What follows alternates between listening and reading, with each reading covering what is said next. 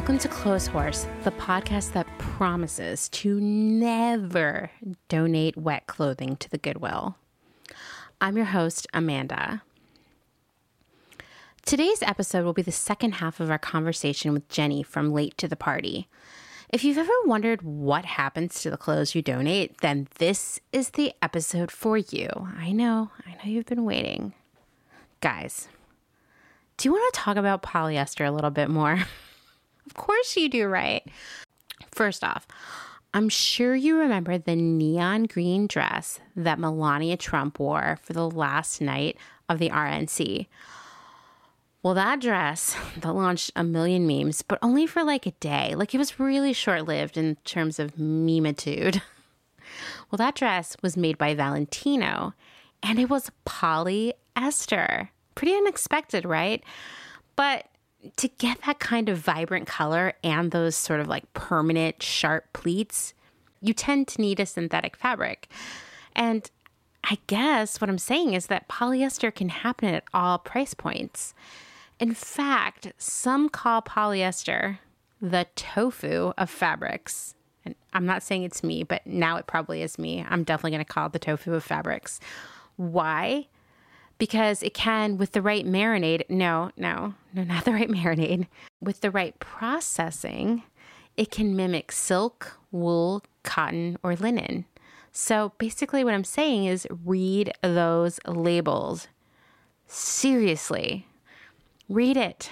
Anyway, I've had polyester on the brain a lot lately, which, you know, leads to a lot of Googling. And then before you know it, I found an amazing 1985 article from the Chicago Tribune about the pros and cons of polyester. And it was just a delight to read. So let's travel back in time. If you remember from our, was it two episodes ago? I mean, I lose all track of time now. I told you that after the 70s, polyester was just, it was not in a good place. We're talking rock bottom for polyester. After decades on the rise and really hitting its stride in the 60s and 70s, suddenly it just seemed cheap to most Americans. And it was a, I don't know, it was like the main sign that a garment was cheap. If it was made of polyester, it wasn't nice, right? Well, I'm here to tell you that some people believe otherwise. So, you know what? Let's just jump right in with this glamorous cameo from Hollywood. The wardrobe designer of the television series Dynasty, I told you this was going to be glamorous. Nolan Miller has been kind to the man made fabric industry. He is very vocal about the fact that he spends a good part of his $10,000 per week wardrobe budget on polyester fabrics. Man, that is a lot of polyester. And by the way, $10,000 in 1985 is almost $25,000 in 2020. That is so much polyester clothing. anyway, this is a quote from Miller. He says, it's to my advantage on the set when an actress has to stay in an outfit for a long time under the lights. The polyester fabric does not need pressing or cleaning after a long time. Also, there are some wonderful taffeta like polyesters, and I'll go out of my way to look for polyester in negligees because when you have 30 yards of fabric ready to be cut into garments, you don't want to take the time to iron all that. You know, I'm not ashamed to admit that a few years ago, while we were still in Portland, Dustin and I got really into Dynasty, like watching it every day and talking about it nonstop, sending each other memes, making our own memes. I mean, you know how it goes, right? When you get really into Dynasty. And I gotta tell you, I could tell when we were watching it that most of the dresses were polyester. Like, it was just the color, the drape. This totally makes sense to me. Okay, wait, let's go back to Nolan Miller again. I, I think I love him. This is a great little anecdote. Actress Linda Evans admired a beautiful jacquard the other day and assumed it was a silk. When I told her it was polyester, she said that she had been totally tricked. Listen, Linda Evans was like mega A list in 1985. So this is quite a celebrity cameo. And as I mentioned, In the 80s, I mean, polyester was bad news, right? No one wanted it. And so almost all designers had shifted into natural fibers. I mean, it was just like a polyester hangover, right? Well, designer Mary McFadden was using a 100% polyester, and it was permanently wrinkled into tiny pleats. If you see a picture, you'll know what I'm talking about. That closely resembled, or at least it seemed at the time, the pleated silks of the 1920s. The article was also sure to call out that her evening gowns, which were 100% polyester, sold in the four figure category, so meaning thousands of dollars, but I guess not as much as $10,000 because that would be five figures. Anywho, basically double that and you have 2020 money. So really pricey for these polyester dresses, not unlike what Melania was wearing at the RNC. So the reporter of this article also mentioned that Celanese Fibers, which made Fortrel polyester, which was one of the big polyester brands of the 70s, was pretty fond of using McFadden as a prime example of polyester at its most beautiful. And I did look at pictures of her dresses and they really were quite beautiful. I'm sure some of them made an appearance on Dynasty. The Real Real has a few, so you should check it out. But I, and maybe this is just because I've worked in the industry for so long, I think they look like polyester. I don't think they look like silk, but I would love to hear your opinion on it. Okay, well, I have to throw in one more quote from our favorite Dynasty costumer. I'm sorry, I just love this guy so much. Saying you don't like polyester because of the old poly double knits is like saying you don't like airplanes because of the propellers. Call the slambulance because someone just got burned. okay, well, that's enough Hollywood talk. I mean, this isn't TMZ or people, okay? So stop asking me for this Hollywood talk. So let's get back into our convo with Jenny.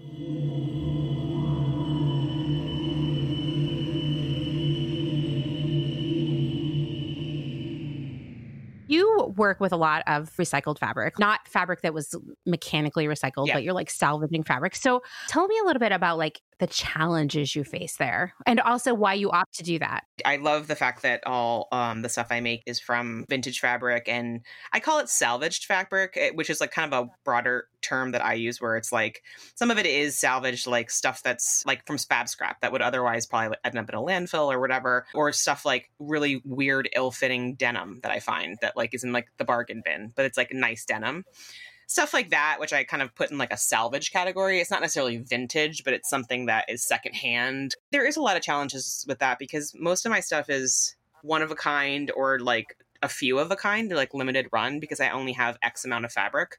The denim is a little bit easier to source, and I can always like reproduce like a you know a high contrast checkerboard denim patchwork, something like that. But when making with the vintage fabrics, for example, I do a lot of stuff with bedspreads. So I'll take like a 70s bedspread that's really awesome print and make that into a jacket. You have to clean it. You have to make sure that like if there's any stains on it or anything like that, you have to avoid that. You have to cut around that. There's just like a lot more thought process going through when you're not just rolling out a fresh bolt of fabric and just cutting it out. You can kind of do it in a more like, you know, factory line kind of vibe, even if it's just you, you know. So with me, it's it's really like creating each piece is really different. And if I sometimes you know, I have this awesome, I had an old maxi dress that a friend had made into a mini. So she gave me the bottom, and the fabric is so amazing. And so I've used it for sleeves on like a denim jacket.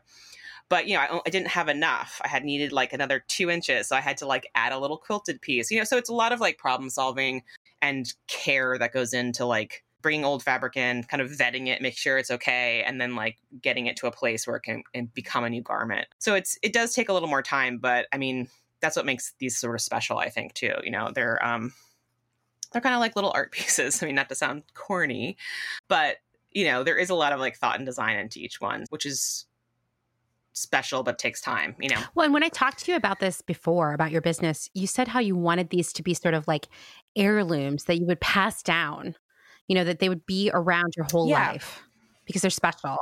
Yeah, I mean, I I go back to that whole thing of like, you know, when I was thrifting as a kid and finding like these, whatever it was, a, a gown, a, a, jacket, a fur coat, you know, anything that felt like, oh, this was made and it was made for mm-hmm. somebody. You know, it, it felt like well made. There might have been an initial in the inside, or, you know, I mean, back in the day, and this is such a weird little thing, but like to protect these beautiful dresses that were custom made or, or you know like just high end they would put these armpit Mhm. shields. So they almost look like little shoulder pads but they're thin and they they they they click in like have like little snaps to protect you know from pitting out your dress. So it'll last longer. Like little details like that i was really always into as a kid too and i was like oh wow.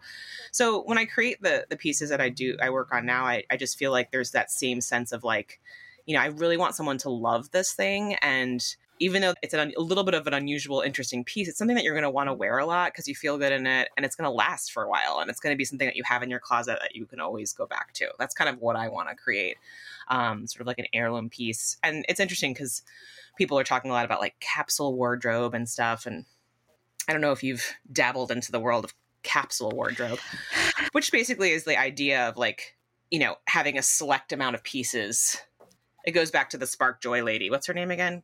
Uh, Marie Kondo. it- it's sort of uh, on that vibe of like having like you know 15 to 20 pieces in your in your wardrobe. And even though i'm not into like having all of like basics and all of the colors being basic i do like that idea of like you know having better made pieces in your closet that will last you longer. It's it's gonna like take away from all this obviously this fast fashion fabric waste but there's just something really nice about that to know you can grab a jacket out of your closet and it's gonna be it's sort of like with you for a while and it, and it just like feels good on Yeah, I mean, it's always interesting to think about because I have a ton of clothes. So a capsule wardrobe is not possible for me. But the reason I have so many clothes is from so many, like a lifetime of vintage shopping and like collecting. And so, you know, I'll be Yeah. like, okay, well, right now I'm dressing like it's Little House in the Prairie, so that's what in my what's in my closet. But I have bins in the basement of like when I wore mod clothes all the time, or when Right. I was like really boho, and so I switch them around. You know what I mean? But like, yeah it's not about gutting my closet every year and getting rid of everything and starting over. And I think sometimes I get kind of mad at Marie Kondo because I feel like Yeah. she set that in motion. And I've read articles about this just crazy flood of stuff appearing in thrift stores when she Yeah. kind of came up and people now being like, "Oh, I'm trapped in my house and I got rid of everything." So now I'm buying stuff again. It's like, no, that's not the point. I think that the, the the point of that really is as someone like I'm like you as well. Like I'll never have, you know, in in my next life I'm going to come back as like somebody really minimal who has like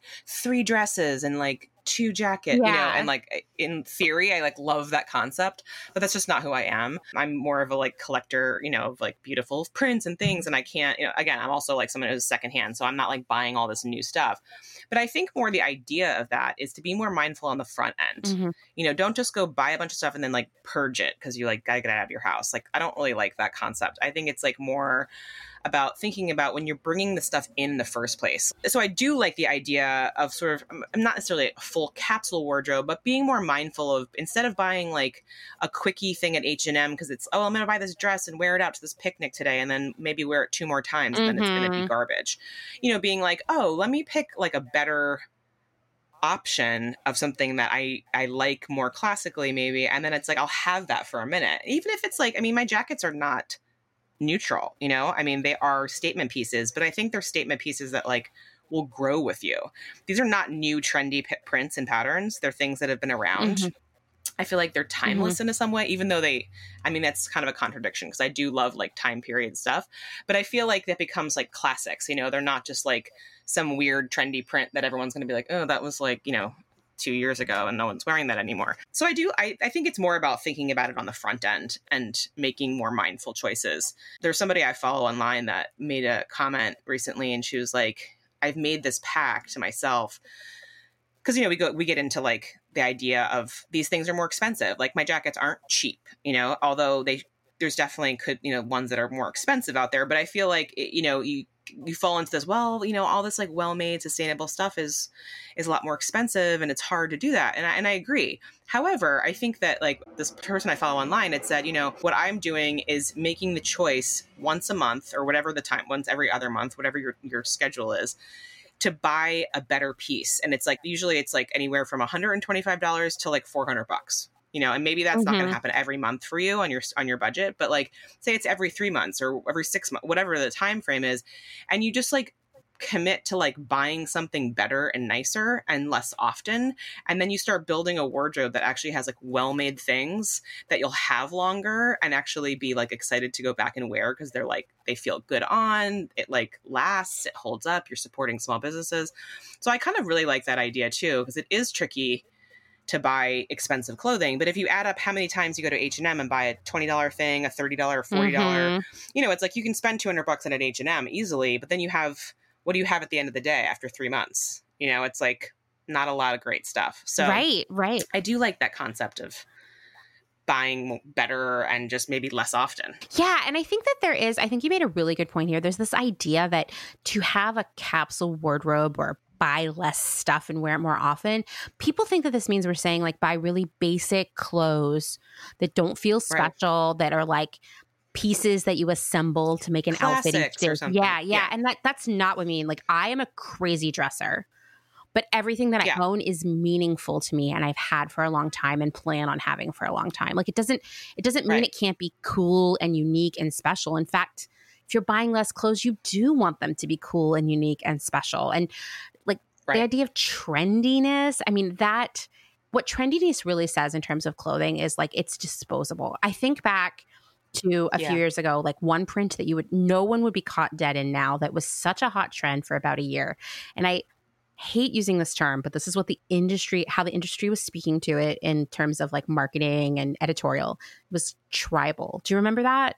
When, yeah, oh yeah you, it was like a lot of neons and these geometric prints that were stolen from indigenous people, the like navajo sort of Mhm, resurgence or whatever mhm. people were calling again not a great term or like some of it was Aztec. Yeah. you know, like in some really vague way, and ultimately it came in it was like a hurricane and that's all all the fast fashion people were selling i would see it on everyone everywhere and you know what a year later so dead that you would walk into the goodwill and that's what every rack Yep. was Yep. and i still see so much of that there once again like that was the sort of the industry forcing this idea us that we needed this Yep. this hideous thing that like wasn't going to last and now no one wants it i'm going to be really shocked if i ever see any of that being reused into anything else because we've also i hope evolved as a society since then to know that we would never start churning out navajo knockoff prints ever again yeah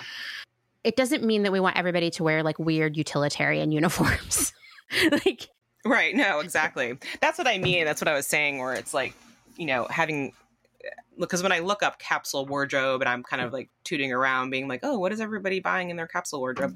I mean, there are certain things like a good pair of Mhm. jeans, maybe a pair of black pants. I mean, there are some basics like we all might have in our wardrobe a black Mhm. skirt, a thing, whatever, you know, especially if you have to like go to look professional sometimes. Like, and what's that although I still dress like a crazy person, I oh, know. oh me like, too me too even when I'm yeah, when I'm doing my professional look is still slightly off kilter. Yeah, I think that that doesn't mean that. You're right. It's like it's just it means buying better made things. I mean, even like our, my the quilted coat that I make, sort of like a little bit of a bolero style. It kind of falls naturally like just around where your natural waist is kind of.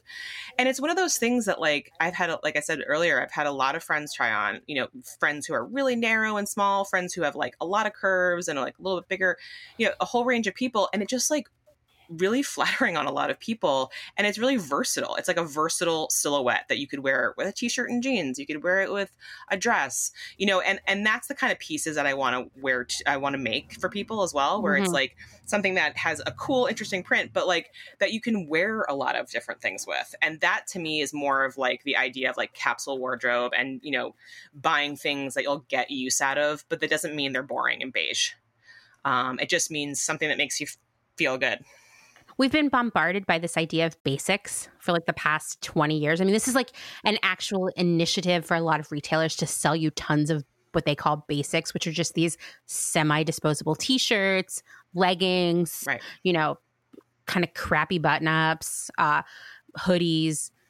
I mean, all we're really talking Mhm. about is loungewear right here anyway. I don't know why we're selling it. right yeah when we talk about like the basic essential pieces of your wardrobe, it doesn't mean basic in the way that we've been brainwashed to believe it is. Like we're talking things that you're going to wear a lot in a lot of different ways. They're really useful to you, but they can also be really cool. And like I I will have a link to Jenny's work in the show notes because I got to tell you, they're anything but basic. like her jackets, but yeah. could be worn in nine gazillion different ways and for a very long time. And they have this timeless appeal to them. Yeah. That's what I'm aiming for. And I also, eh, on the size tip, as somebody too who's, you know, like things happen, you go up, you go down, is that like I want to make silhouettes and garments that are you have some wiggle room. Again, I think that's part of like being a longevity piece, you know, like some I have friends who like had a baby, lost a lot of weight, gained a lot, and then you end up like having to like redo your whole wardrobe, and it's kind of a bummer. And so the pieces that I make too are not super um restricting in the sense that like you know if you like lost a little weight or gained a little weight or had a kid or you know whatever life may happen they're flexible in that sense too which i really like that idea love that so once again we're saying like hey the step one to stemming the tide of all this fabric in the landfills is to buy less stuff but what do you do with you know there's there's going to be stuff that you aren't going to own anymore. Like one thing jenny called out like you might have a baby and your clothes don't fit anymore. Hey it fucking happens. Or you lose weight you gain weight. I mean all, all kinds of things could happen right? What do you do with the stuff that you know you're not going to wear anymore? And once again i want to reiterate do not go into your bedroom right now and start purging stuff from your closet just because you think you need a capsule wardrobe. Please stop. I feel like that's always step one to this capsule wardrobe. It's really misguided is to like go throw everything out we're not saying yeah. that so let's say you have stuff that like you're not just artificially throwing away because you're worried about it sparking joy.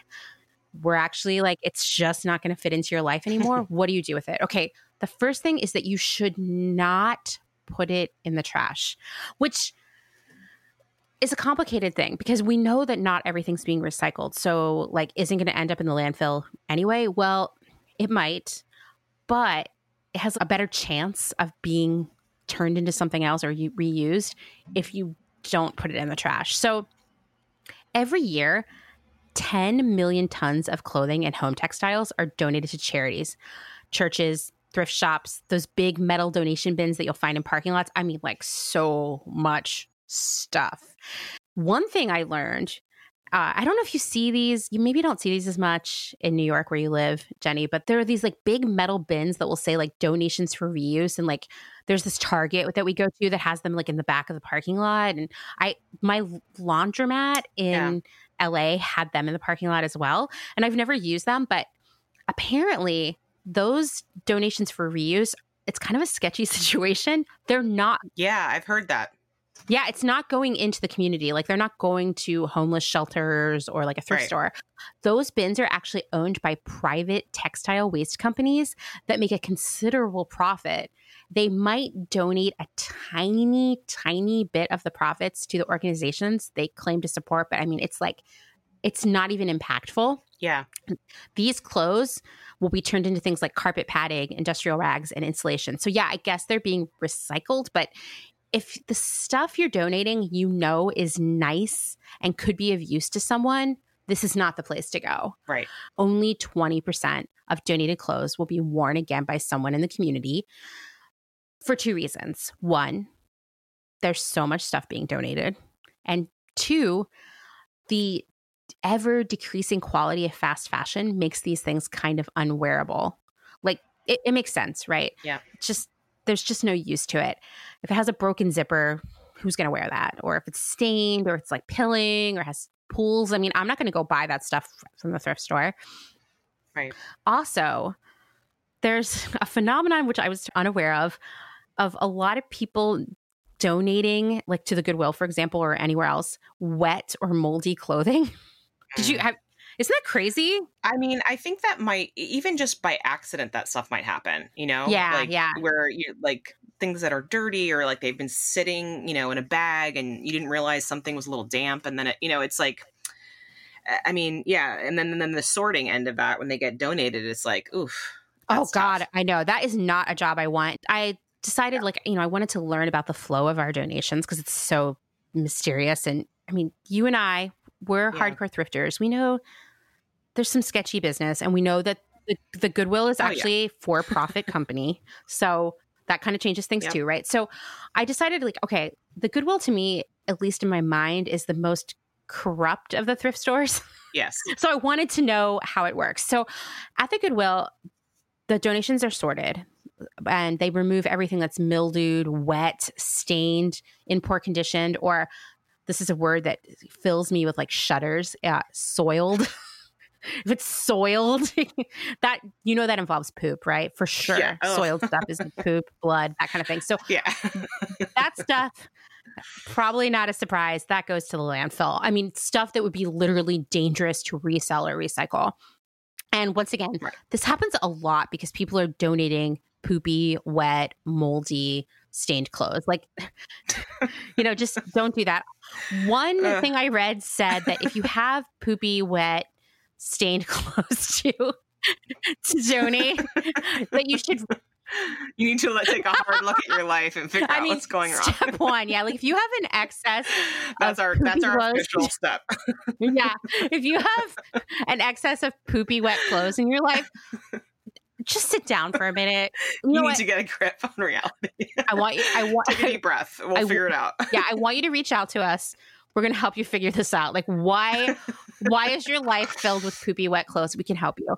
Uh, and why are you passing that along to someone yeah, else to deal yeah, with? Yeah, I mean that is like a whole other thing. So the the advice I read is if you do somehow have all of these poopy wet clothes, you should contact your city sanitation department to see what to do with them because especially if there's like poop involved, they do not want that in your trash can yeah. either because it's re- be really hazardous right. for the work sanitation workers. Uh, so anyway, hopefully yeah. this isn't as widespread as I'm now envisioning it. Uh, but don't donate that stuff to the Goodwill because you're really gumming up the works, literally and figuratively, because it contaminates everything else that's yeah. donated with it.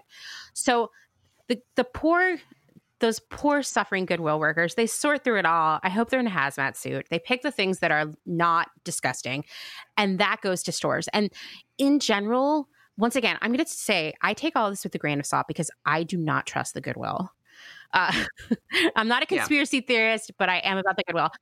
I might be, yeah. but I might so, be.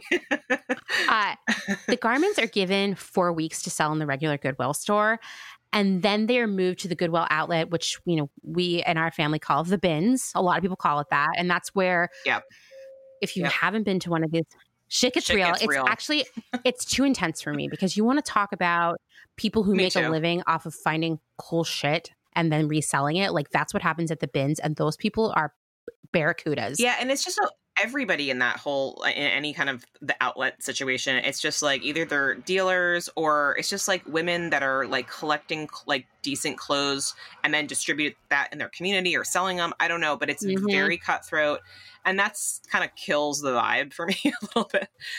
It it does it does. And now my husband and my daughter love the bins, and there's a Goodwill bins in Delaware that they really love. And I will say, they find some really cool shit. Yeah. But once again, I can't handle the anxiety of it yeah. because basically what happens is they roll out these bins and everybody descends on it and digs shit out and they just take everything that is remotely appealing to them, which they'll sort through later. Yep.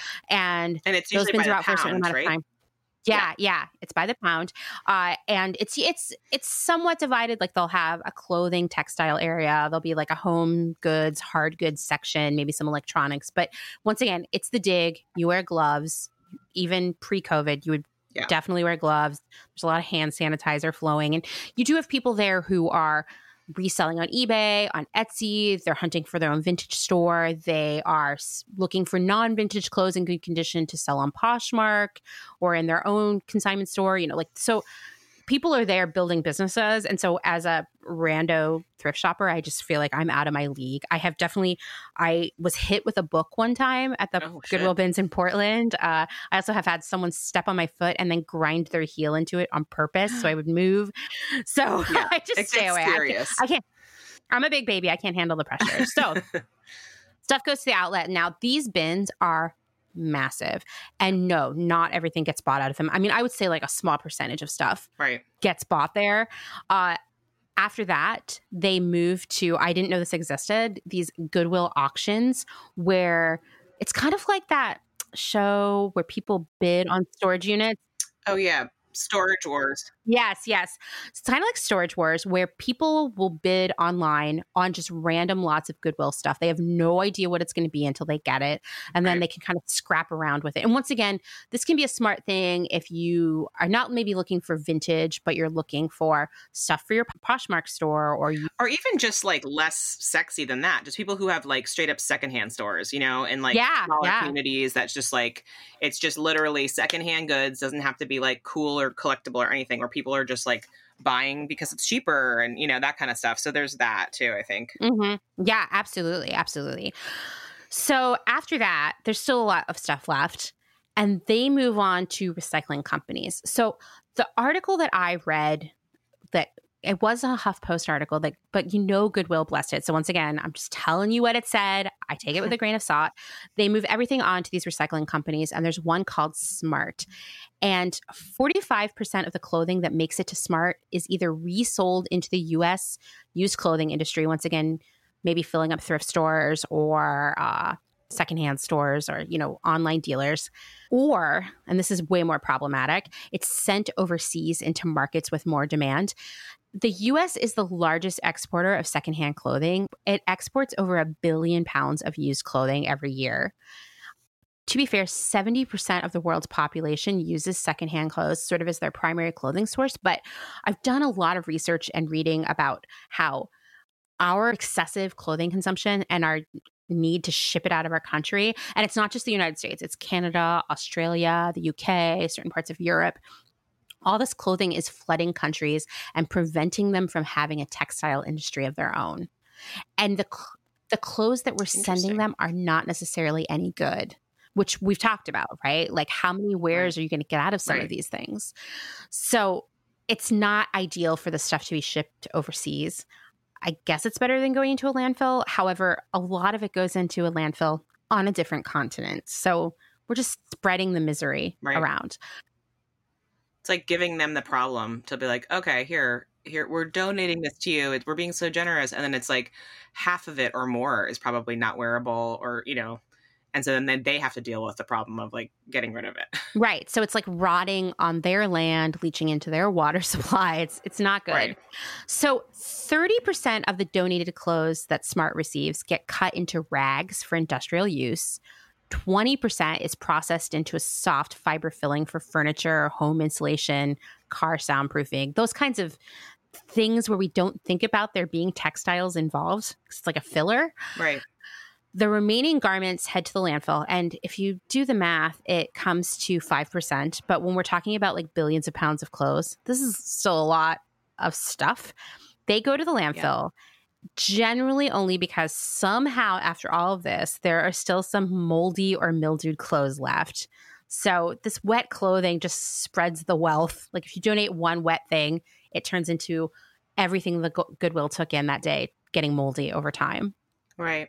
So donating is good because still once again most of it is being used somehow, although some of it's going places where it's going to sit and rot and others are going to the landfill anyway. So I think we need to talk about like how do we as people on our own, individuals, minimize our waste? And you know we already talked about like buying clothes that are last a long time that we really love that are special.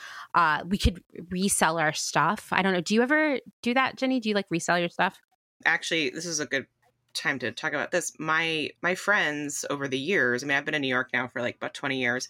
And ever since I was like, you know, first got here and was in my early 20s, and we had these clothing swaps. And I've heard of clothing swaps in a variety of different ways to like execute that. But I we just did it very simply where it was like a group of like females that I know, ladies, whatever, and you know, they could bring a friend.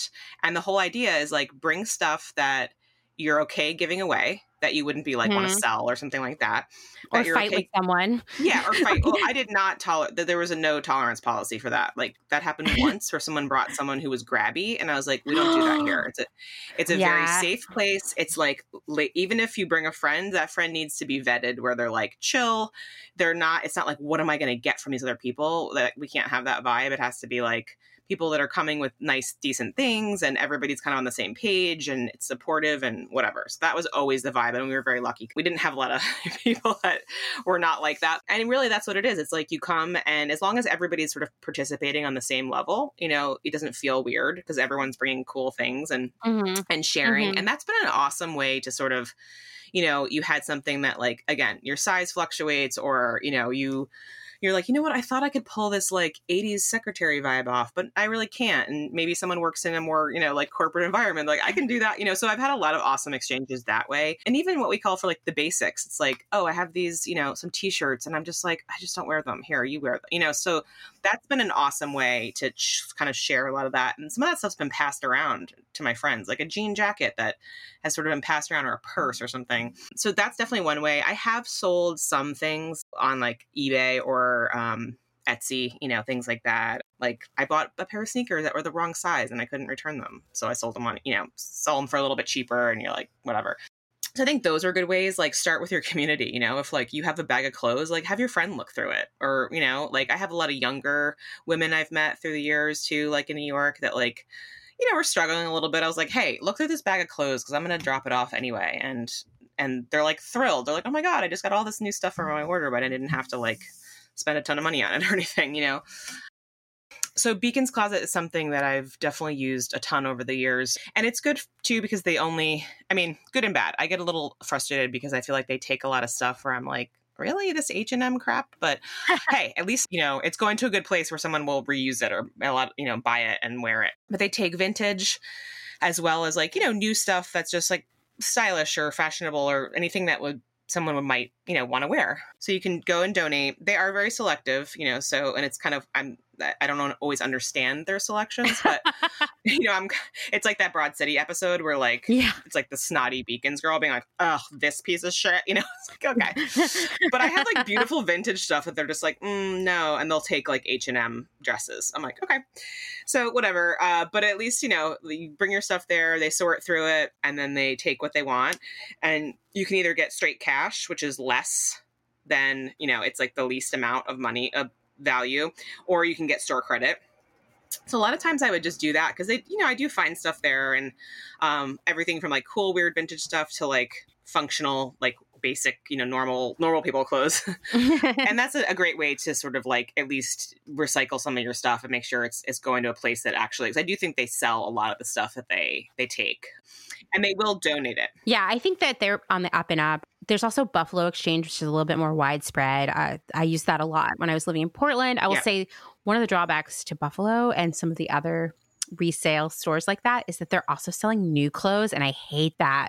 You'd be like, "Oh, this is so cute," and then you're like, yeah. "Wait a minute, this is some brand new fast fashion right. San Pedro Apparel Mart dress. Like, why?" Yeah, I don't. I don't like to mix like that either. I know, I know. I feel like that makes me distrust places.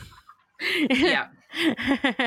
you know, you're going there thinking that you're getting something like secondhand and and for whatever reason you have behind doing that, whether it's because you want to support that kind of industry or because you're looking for something unusual and like different and old or you know, you're in that mindset you know, having something new, you're like, I that's not what I came here for. So I think it's a little misleading in that way. I never find stuff there anyway. Yeah, me neither. I mean, I used to. Like, I I'm very nostalgic for this early aughts era of Portland where there were still some pretty good thrift stores on the edge of town, but you know, definitely not anywhere centrally located. But the Buffalo Exchange and the Red Light were always filled with really awesome vintage clothes that were very affordable. And there was like normal contemporary clothes too. And yeah, I never bought new clothes unless it was like something really specific, like jeans, which are always yeah. hard for me. I have a huge butt and a small waist. It's really hard to find jeans, and yeah. uh, you know, like tights and socks and underwear and stuff like that. So right. I, am bummed that now the Buffalo Exchange is mostly like H and M clothes and new stuff, but yeah, it's still an option, and I would still rather uh, your H and M clothes go to another person who's going to enjoy them than go yeah. in the trash. Absolutely. One other little plug for another place that I just thought of when I, I lived in Boston for like a, a, minute after I graduated from school, and there was a place called the Garment District, and mm-hmm. it's literally a store, not like an area. Um, it's called the Garment District, and they used to do clothing by the pound, which I think they still do. It might be different weird days, and it was literally like I remember the first time I went there, it was just a big warehouse, just a sea of fab of clothes on the floor, and I was like, oh my god. And this was like a long time ago, but um, but I think they still do it, and they do it by the pound, and they also have like a, a gigantic vintage store upstairs. They have some of the really nice vintage that's like more priced appropriately, but they also have like fairly affordable stuff too. It'll be like, you know, a whole rack of like Bajas or like, you know, things like that where they just like take quantity in of like different genre things. So that's like a cool place to go check out too for like recycled things that have some interesting options and they just are doing it on like a bigger scale. Yeah, no, I, I love that. I love that. And if anybody has any other suggestions, they should reach out because, you know, there's got to be stuff all over the country that that yeah. is a great resource. So, something you and I talked about earlier was sort of like finding that balance between sustainability and affordability. Yeah. I don't even have a job right now, you know, and I've right.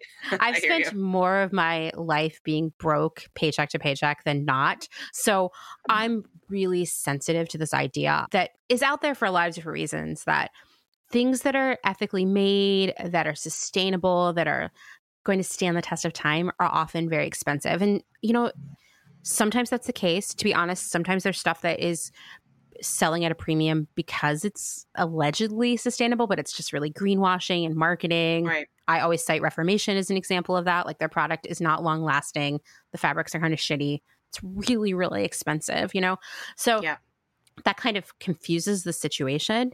Why is most sustainable stuff why does it feel like a luxury? Right yeah and it shouldn't i mean the reality is it really shouldn't be but um i think there's a couple different ways to sort of look at it. I think that some of these bigger companies you know like an h&m or people who are making what we call like the basics like people who are making leggings and t-shirts and underwear and stuff those people have to start those companies have to start really looking at their waste and and and making better choices and using recycled and and kind mm-hmm. of going in that direction. You know like when we talk about the whole like everyone last year or the year before was talking about like straws, right? Everyone was like so mad at plastic straws. I get it. But mm-hmm. you know, like me as a person, yes, I have met, my, my metal straws and I can, you know, use my metal straws. But if a company like McDonald's, you know, or whoever, these fast foods invest in these kind of better products, then that makes a bigger impact. So I think that's one thing. You know, the old navies and, and the places where people who don't have a ton of money and they're just trying to like clothe themselves and their family and just like get by like they should be able to be buying more sustainable options in these bigger companies. So there's like that side of it. But i think like you know how it like sort of relates to my business where i mean quite honestly like if i was really gonna i could probably some of the jackets could be more expensive, but I want them to be within reach for people. And so I think it's going back to that, like making better choices. You know, back in the day, my grandmother and her sister had a bridal shop in the Lower East Side. So they made gowns and they would make like, you know, prom dresses and things like that. And I think that like people used to just get one or two or three dresses a year, tops. Mm-hmm, you know, and mm-hmm. that was it. Not that I think that everyone should, you know, not buy clothes but i think if we go back to like more sort of mindful way of thinking about clothing and, and understanding what it takes to make those clothes if you buy a jacket that's a little bit maybe a touch more expensive but it's going to last a lot longer then it you know when you when you start breaking that down it actually it could be more accessible to to to everybody in a weird way. It's hard because it's like retraining you know society of like how this works everyday people shouldn't necessarily they're not the ones that need to like it's like the bigger companies and people starting to like kind of restructure the way that we do this i think is really where it needs to start. But it's tough because people are just like i mean even myself i mean before i really kind of dove into you know working for t- other textile companies and, and and looking at stuff in a different way you're like wow why is that so expensive? And you're like because you know the garbage that you're buying that's cheap a somebody didn't get paid for that if you're buying a dress that's 15 20 dollars I mean, just that blows my mind now because a they're just going so fast and they're making things just so fast and and and poorly that because they have to just get through the production. But someone didn't get paid on the other end. I think about that all the time when something's so cheap. It's so cheap for a reason. Oh, absolutely. I have read a statistic which makes sense to me when I try to unpack the cost of things that 3% of what you pay for a garment is going to pay all the people involved in making it. Yeah.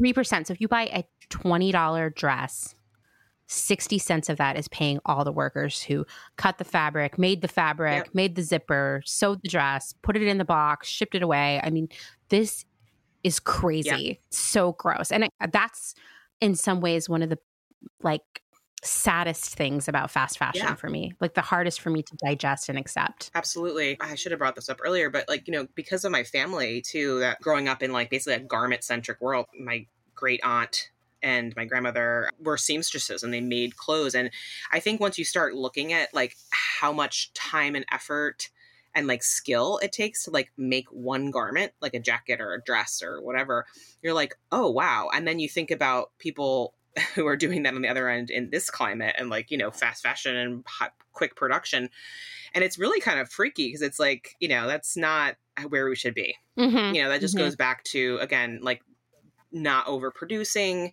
You know you can still buy a variety of things throughout the year um, that are interesting and cool and different and stylish but you know just like making better choices i think is really what people need to start understanding and and respect the sort of like process of what it takes behind the scenes to make these things.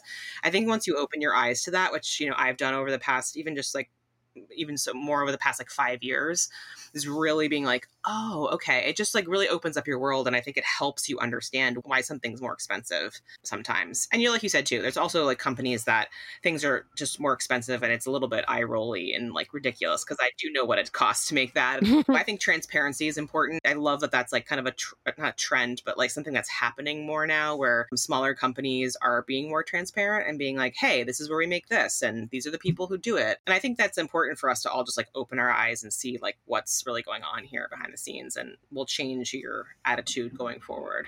Absolutely. And I do think, you know, yes, the big changes need to be made by the companies that make all this stuff. But having worked in that industry for a long time, there is no intention to change anytime soon. And the only way that is going to happen is if these companies stop making as much money. That's what's really going to speak to the people working in those organizations. And that means we have to withhold our money, Right. buy less, buy from different people. Right. Yeah, it's like any industry, right? If you continue to support an industry that is not doing things properly, then yeah, and, and that's hard because I feel like, you know, there's people who just like nobody's got time for that. They just need to like buy a thing and get out of here, and you know, so I I get that too. But I think people who are thinking about the, these things can start making some of those changes and and hopefully there will be a shift. You know if people slow down and stop buying tons of old navy or tons of h&m or whatever i mean i've stopped doing that. Like i you know i was guilty of that just as much as anyone else you know uh, being like oh i'm gonna grab this sweater it's so cute and it's cheap. And then it's like it pills and it's gross and I, I just start getting bummed out honestly. And i just stopped buying synthetics. I don't buy synthetic sweaters anymore unless it's vintage you know or something but for the most part, I'm like, I'm not buying this kind of material. Even beyond like all the stuff behind it, it was just kind of a bummer too. Maybe people will identify on that on that level where it's just like it's just a bummer to buy a sweater that you think is adorable and then you wear it three times Mhm, and the mhm. seams start ripping and it's pilling. I think on that tip, people can maybe relate to that too, as if they don't really like I don't care about the behind the scenes, then care about your hard-earned money and like and buying something and that you'll actually enjoy and have. Yeah, I mean, there's an argument here for everybody, woke or Yeah. not, right? And I, Right. I found over the years because you know, I was a young adult as fast fashion came up, right? And so this is where I would buy my clothes. I would buy a new outfit to go out every weekend, if not two. Even when I was broke, I would figure out a way to do it. And like, I found over time that it was having this sort of adverse effect on my mental health, like where I would feel really excited and then get it home and realize it was shitty and feel a little sadder or only be able to wear it two times and then it sat in my closet taking up all this space but it was pilly or discolored Yeah. or the zipper was broken and then it was this burden. And this is before i even i mean i don't think any of us had any inkling before the like the last five years that these clothes were all being made in really sketchy dangerous ways you know Yeah. now adding that on top of it like that excitement that you're supposed to feel when you put on something new where it makes you feel like magical and like undefeatable that Right.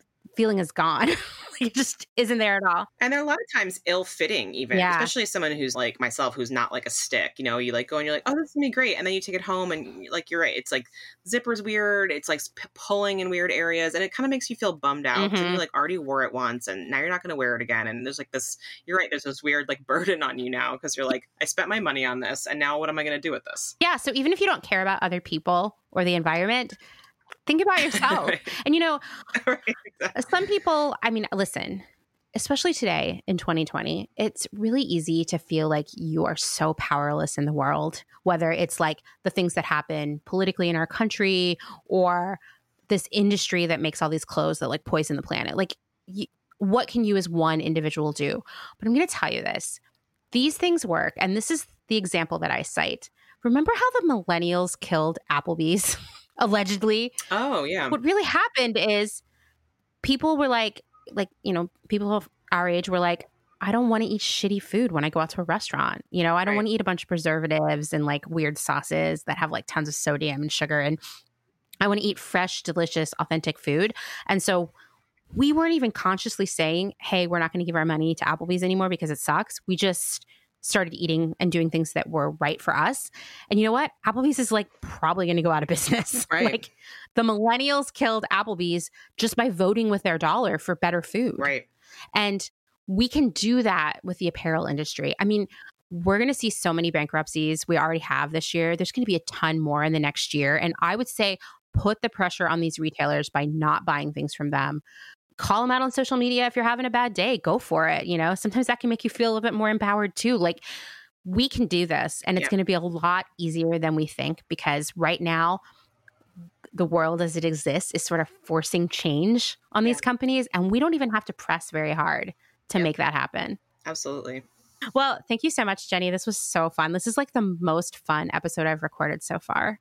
Oh yeah I'm so glad. Yeah, we have a lot yeah. of similar crossovers. I feel like in our life, so it's always fun to talk with someone who cares about these things. Yeah, yeah, all the important things.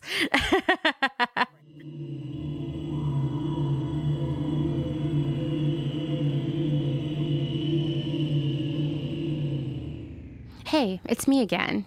First off, I just wanted to say thanks again to Jenny for being the raddest guest. I can't recommend enough that you check out her brand, Late to the Party. And don't worry, I'll post a link in the show notes. I bought an amazing jacket from her in the spring that was made from the upholstery in a magician's house. Like, what an awesome story. She also makes incredibly high quality masks that I use as my quote special occasion masks, whatever that means in 2020, but they feel great and they look good. okay. Remember when I was talking about the metal donation bins that you might see in parking lots? As I mentioned, most of them belong to for profit textile recycling corporations, and they have names like Spin Green and Villatex. What a beautiful name. I mean, really aspirational, really exceptional branding, Villatex. I mean, really sounds like you're doing some good for the world there. anyway, I'm just being mean.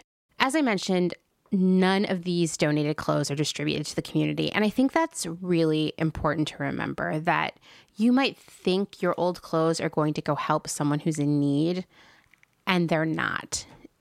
Or at least they're probably not when you put them in these bins. We're going to talk about that more. And furthermore, it's sort of like let's add insult to injury. These bins are often placed illegally, so without the consent of the property owners or the local jurisdiction. And so some cities have had enough and they've been aggressively seizing them over the past few years, like in New York City and Washington, D.C., and probably lots of other places too. Because once again, even the government is like, uh, this is kind of a scam, I think. But there's one type of these bins that has a very different story, like a really complicated soapy story. Are you ready? So, the bins that I'm referring to are bright yellow and they say Planet Aid. And these bins have been placed in about half the US states. So, if you live on the East Coast or parts of the Midwest, this is going to sound familiar to you. But they also appear with other names like Gaia, Recycle for Change, and US Again. When they show those names, they're painted green. These are placed on the West Coast. So if you live there, these might sound familiar to you. So there's just this huge network of these bins. Now, that's not why Planet Aid is interesting, but it's part of the story. And once again, we're talking about tons of donated clothes that Planet Aid and these other bins are collecting. So let's talk about what happens to these donations since we're talking about so much stuff. Well, first, the clothing is picked up from the bins, it's put into a truck, and then it's brought to a warehouse. And I mean, nothing shocking there, right? This isn't the soapy part, I promise. so, Planet Aid says that occasionally, and that's their exact quote on it, these clothes are sorted out and donated to a local cause, but most, and I mean like a huge majority of the clothing is wrapped in cloth or plastic and then it's baled into 1,000 pound packages without being sorted. You're already getting a little bit of a sense of dread here. Like, what's going to happen next? I know I am. When I start thinking about thousand pound bales, I get really weirded out. Well, these bales are then sent to sorting houses where employees go through them and, you know, they sort everything out that's where the name sorting houses comes from. And they're kind of categorizing the contents by quality and type. And then some of these items, the best quality of these items, will be sold to thrift stores in the United States. So, yes, that's right. Not everything in every thrift store was donated specifically to that thrift store. And I actually after I did all this research, I was just chit chatting with one of my friends who works in the vintage industry.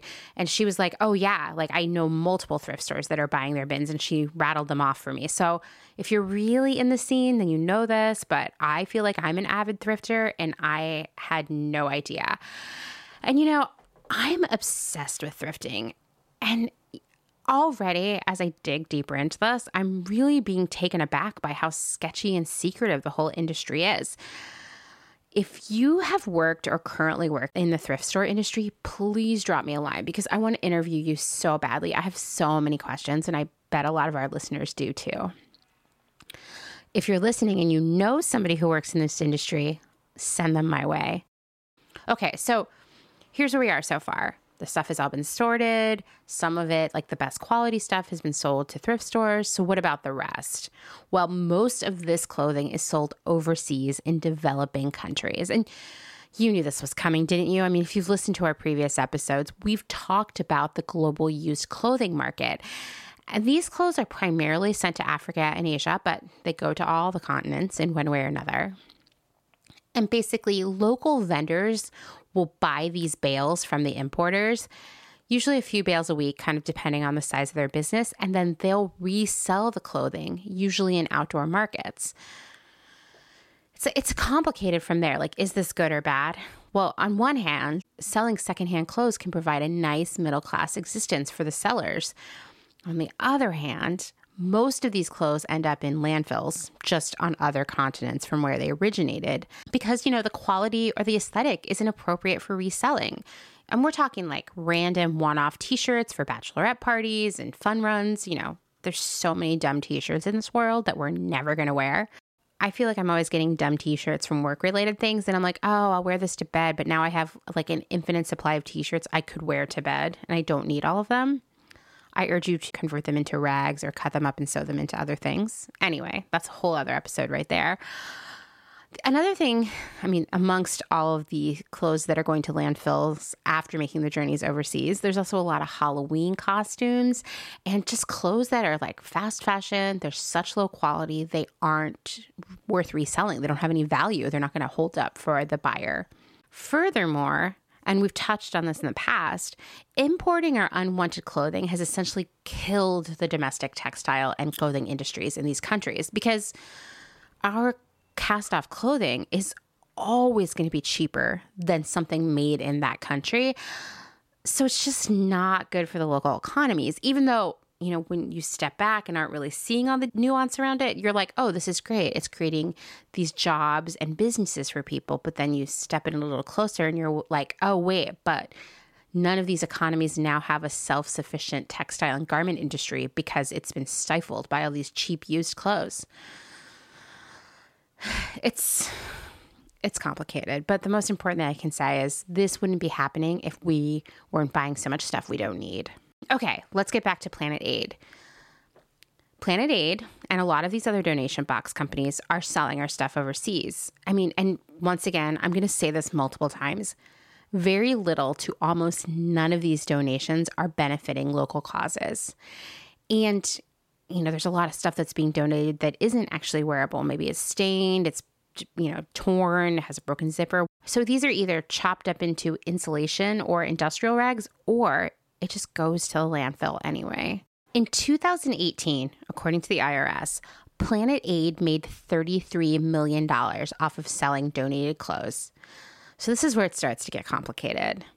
Planet Aid alleges that 85% of the money, so 85% of that $33 million, is used to fund various social causes. You know, they have, I mean, we'll go into some of them, but they have things going all over the globe. A big part of it is in Africa, where they're, you know, there's a lot of education and food related initiatives, but they've got schools, they have like environmental education programs, allegedly. I couldn't find a lot of detail about that. But anyway, so they're supposedly doing all this stuff. Well, Charity Watch, which is an independent charity watchdog that has been around for 20 years, they assert that Planet Aid is spending only 25 to 34% of its money on charitable causes. And when we're talking about charities, that's a very bad statistic. You really want this to be closer to that 85% that Planet Aid is alleging. Now, I think it's also important to remind you that Planet Aid is getting all the stuff they sell for free, so zero cost. They still have overhead, of course, though, like the bins, you know, they got to make them, they got to paint them, they got to place them, they have to maintain them, maybe they clean them sometimes. They have the staff that empties them and sorts the donations. I can only assume that the donation sorting is expensive. There's trucks and shipping and delivering, the baling machine. But overall, it's a good low cost business to start, right? So, Planet Aid does a lot of what I call creative accounting, basically saying that if they didn't pick up all those donated clothes, they would go to the landfill. And so their argument is hey, we're doing a good charitable thing for the earth. And therefore, they can count all those overhead costs. So, like the bins, the pickup of the donations, and the sorting, they can count all of that as the donation. Basically, they're saying all of their overhead expenses are actually a donation to the planet. so they're counting that as part of the money they're donating. Does that make sense? Well, I'm sure you're calling bullshit on this, and you're not alone because Charity Watch also calls bullshit on this. Basically, Charity Watch is saying, hey, you don't have proof that you and specifically you, Planet Aid, are diverting these clothes from the landfill because the donated items could have gone to a local organization that would have both distributed the items to the needy and sold the remaining stuff at a lower cost to shoppers who needed that lower price point. Furthermore, then whatever they sold, they could have used that money to fund their own public service programs. So Charity Watch is like, dude, this stuff could have been utilized in such a bigger, more powerful, beneficial way than just, oh, we're saving it from the landfill. It makes sense. When you really dig into it, it's like, oh, yeah, you're right. Why would I put my clothes in those bins? But wait, that's not the end of the story about Planet Aid.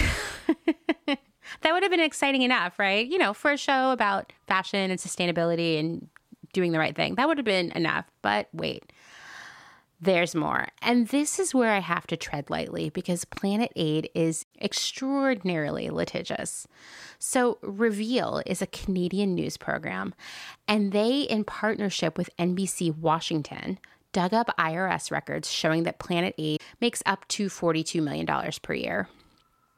So that $33 million they made that one year was kind of low. That money, as I've mentioned, is supposed to be donated to needy communities in places like Malawi and Mozambique. And it's supposed to be used for things like food and education. The FBI, yes, now the FBI is involved, has conceded that, quote, little to no money actually goes to these causes. Yeah, the FBI, because the FBI has been investigating Planet Aid's parent organization. Oh, yeah, that's right. There's a parent organization. Are you ready to hear about that? so, Planet Aid appears to be controlled. I mean, not even controlled, just like part of a Danish organization called Tvind or the Teachers Group. It was founded in the 70s by Mogens Amdi Petersen, and I totally blew that pronunciation because I don't know anything Danish. anyway, The teachers group had its roots in Denmark as an anti war commune. Well, that sounds good, you know, and I like teachers, so this sounds great. I would love the teachers to have a group. They do such hard work and now they're anti war. So, like, what's the problem here? Well, the teachers group began to grow. It eventually became an experimental traveling high school, which also sounds cool. And that expanded into an organization that was dedicated to collecting used clothing in Europe. So now you're like, okay, hmm, that is a coincidence that the teachers group and Planet Aid are collecting used clothing. And eventually, the teachers group was providing support to 1970s revolutionary movements in southern Africa. So, nothing too weird so far right? And once again, we're talking about a teachers group. That sounds great. Well,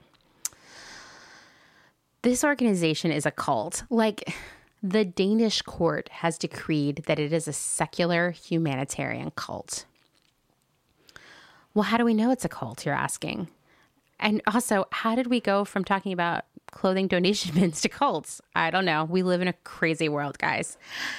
So, members are instructed to live collectively, as in all together. Starting to sound a little culty. They have to transfer all of their available income to joint savings and forego their personal rights, such as the right to start a family to their own wish. So, okay, wait. Give up all their money, live with everybody else who's a member, and oh, yeah, give up my right to have a child when or if I want to. Hmm.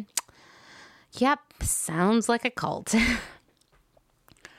Furthermore, the founder, Petersen, is an internationally wanted man, like Interpol is looking for him. He has, among many things, allegedly committed fraud and tax evasion in his own country. And there's speculation, because he's been on the run for a while, that he may be hiding out in a $25 million, 494 acre compound in Baja, Mexico. And I looked at some aerial photography of it, and it looks like it would be part of a new futuristic section of Disneyland. Like it looks really rad from the sky. And it's huge. The complex has marble offices, meeting rooms, 140 hotel like bedrooms I guess so everybody can live communally. A fitness center, a swimming pool, a spa, a movie theater, and restaurants. I mean, this place is huge. The same FBI file that I mentioned earlier alleges that Petersen has started companies and organizations all over the world that benefit the teachers group.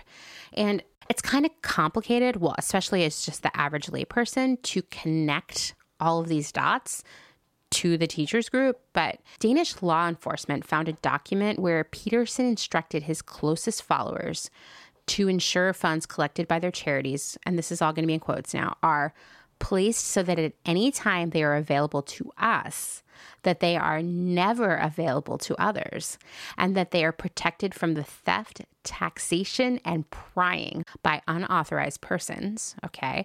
And here's another thing he asked them to do laid down a twisted access path with only ourselves as compass holders. So basically, we're going to hide all this money, but we'll all know where it is. No one else will be able to touch it. So that means like governments, any other private groups, etc. We're definitely not going to pay taxes on it.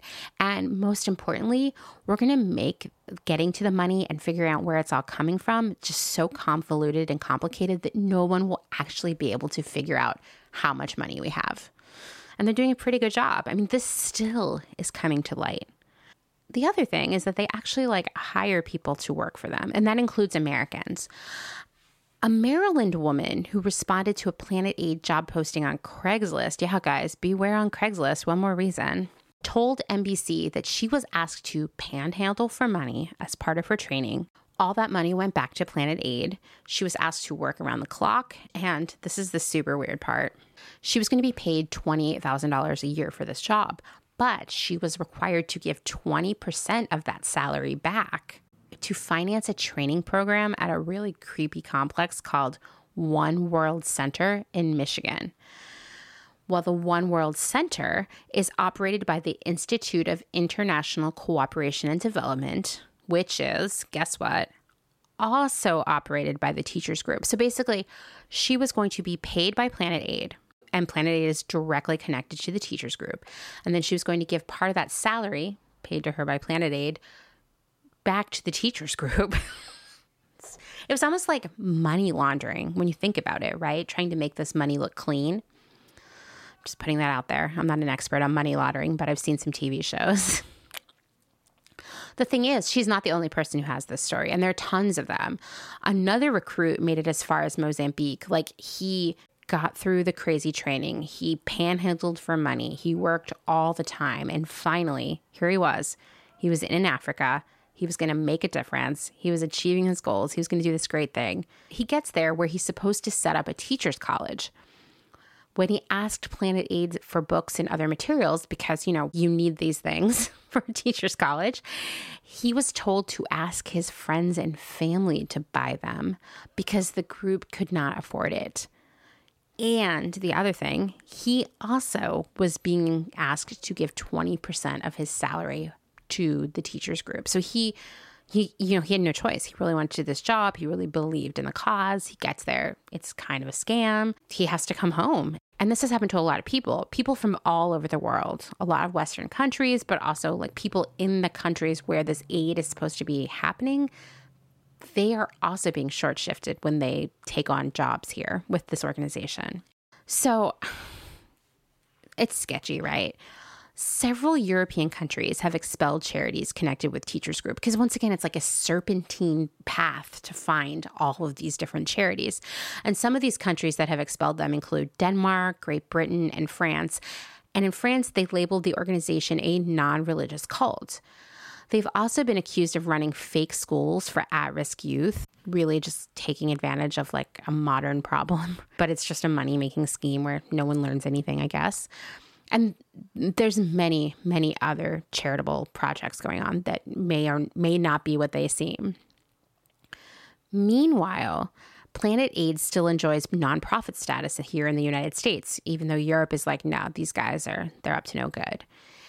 What does that mean? Well it means that planet aid and any of the other adjacent groups are not paying taxes even though it seems as if they're making some profit here right that's ironic to me because they've been called out by so many watchdog groups and the FBI has been investigating them for fraud. Furthermore, the group continues to receive USDA, that's the United States Department of Agriculture. Well, they're receiving USDA funds for programs in Africa. Most of them are food related, obviously, food and farming. Documents obtained by the Center for Investigative Reporting stated that a USDA program analyst who visited the project in Malawi was concerned that basically the group was using the funds ineffectively and there was little to no transparency about how the money was being spent. Still to this day, the USDA is funding programs through Planet Aid and all of the other groups. By the way, this is also important to bring up. In 2017, Planet Aid sued the Center for Investigative Reporting for libel over their reporting regarding Planet Aid's business practices and relations with the teachers group. And I'll share some links to some of their reporting to you because I am only scratching the surface here. Uh, Planet Aid is, is alleging a conspiracy to interfere with Planet Aid's business, like an intentional, just like trying to bring them down. And so since then, the CIR has indicated that it cost them millions and millions of dollars to fight this case with no resolution. The CIR is saying basically they're suing us to drain us financially so that we can't do more reporting. It's really scary. So, what's the final takeaway here? Well, don't put your donations in the metal bins drop them off at the Goodwill, the Salvation Army, your local thrift store. I mean, there are also local shelters and churches to consider. There's so many options here. There are a couple more organizations that I can recommend. One is Dress for Success, which is a nonprofit, and they provide women with professional attire. So, like wear to work clothing. If you have some of that sitting around that you don't want anymore, this is a great organization. It helps women get jobs. It's a really great use of those work clothes you don't want to wear anymore because you just Zoom all the time now or something. The other one is Cinderella Project, and it's a nonprofit that collects basically, you know, formal and semi formal dresses for high school girls so they can go to prom and homecoming and other formal events, whatever their school's doing. That could be a really great use for all of those dresses you bought for last summer's weddings. I'm just saying, keep it in mind. So, once again, in summary, do not drop your donations into these bins. I know I've said that like eight times, but I can't say it enough. And please, now that you know why you shouldn't, tell your friends the same thing. Instead, we should focus on local charities and thrift stores. And I know this can be less convenient, especially if you're driving around to like five different places. But one of the things about being a conscious consumer is that sometimes it takes a little bit more time and effort to do things the right way. Like, you could eat a Clif bar for dinner and it would require the minimal effort and you know you'd feel reasonably full but it's a whole lot healthier and will make you feel better to actually go home and chop up some veggies and cook a meal so what i'm saying is doing things the right way is rarely easier but that doesn't mean we shouldn't do it Thanks for listening to another episode of Close Clotheshorse. If you like what you're hearing, please rate, review, and subscribe on Apple Podcasts. And tell a friend. I get so excited when you guys share our posts on Instagram. It like makes my day. Hey, did you know that 10% of American workers work in retail? That's a lot of people. Yet they're often overlooked when we talk about workers' rights and, quote, bringing back the jobs. I am working on an upcoming series of episodes about retail workers, their struggles, and their fight for fair wages and better conditions. If you've worked retail, and I bet a lot of you have, I would like to hear your stories. Did things happen that made it hard for you to do your job, that made it hard for you to, you know, make a living and pay your bills? Did you witness a lot of unprofessional behaviors, harassment, did you work under dangerous conditions? Are you working in a retail store in the time of COVID? I mean, there are so many things to talk about. Collecting your stories will help me frame out what I need to research and discuss. So I need you to make this happen and I want to get it right. It's really important to me. This is a cause that I'm super passionate about and I think that most people aren't thinking about on a day to day basis. I mean, if they were, they would be nicer when they went shopping, right? Anyway, you can either send your stories via email to clotheshorsepodcast at gmail.com or via Instagram, where you'll find us at clotheshorsepodcast. And if writing isn't your thing, sometimes it's just really hard to sit down and explain something that happened by writing it out. And in that case, you can just send me a voice memo recorded on your phone or computer. I can make this as anonymous as you want it to be. Do you want me to say your name? I can. You don't want me to? That's fine too. Do you want me to name where you worked or not? This is all very flexible. We can change all names to protect the innocent and not so innocent. If you think listening to me talk is as good as Nellie Oleson's curls, then you should check out my other podcast, The Department, which I co host with my friend Kim. We talk about trends of all sorts, from fashion to social to food, everything in between. I'll share a link in the show notes. Check it out. And thanks as always to Dustin Travis White for our theme music and audio support. I just want everyone to know that he found an awesome piece of furniture in someone's garbage this week, and it's going to be amazing in our new house. I know all of you guys wanted an update in our scavenging lifestyle. all right, until the next episode, bye.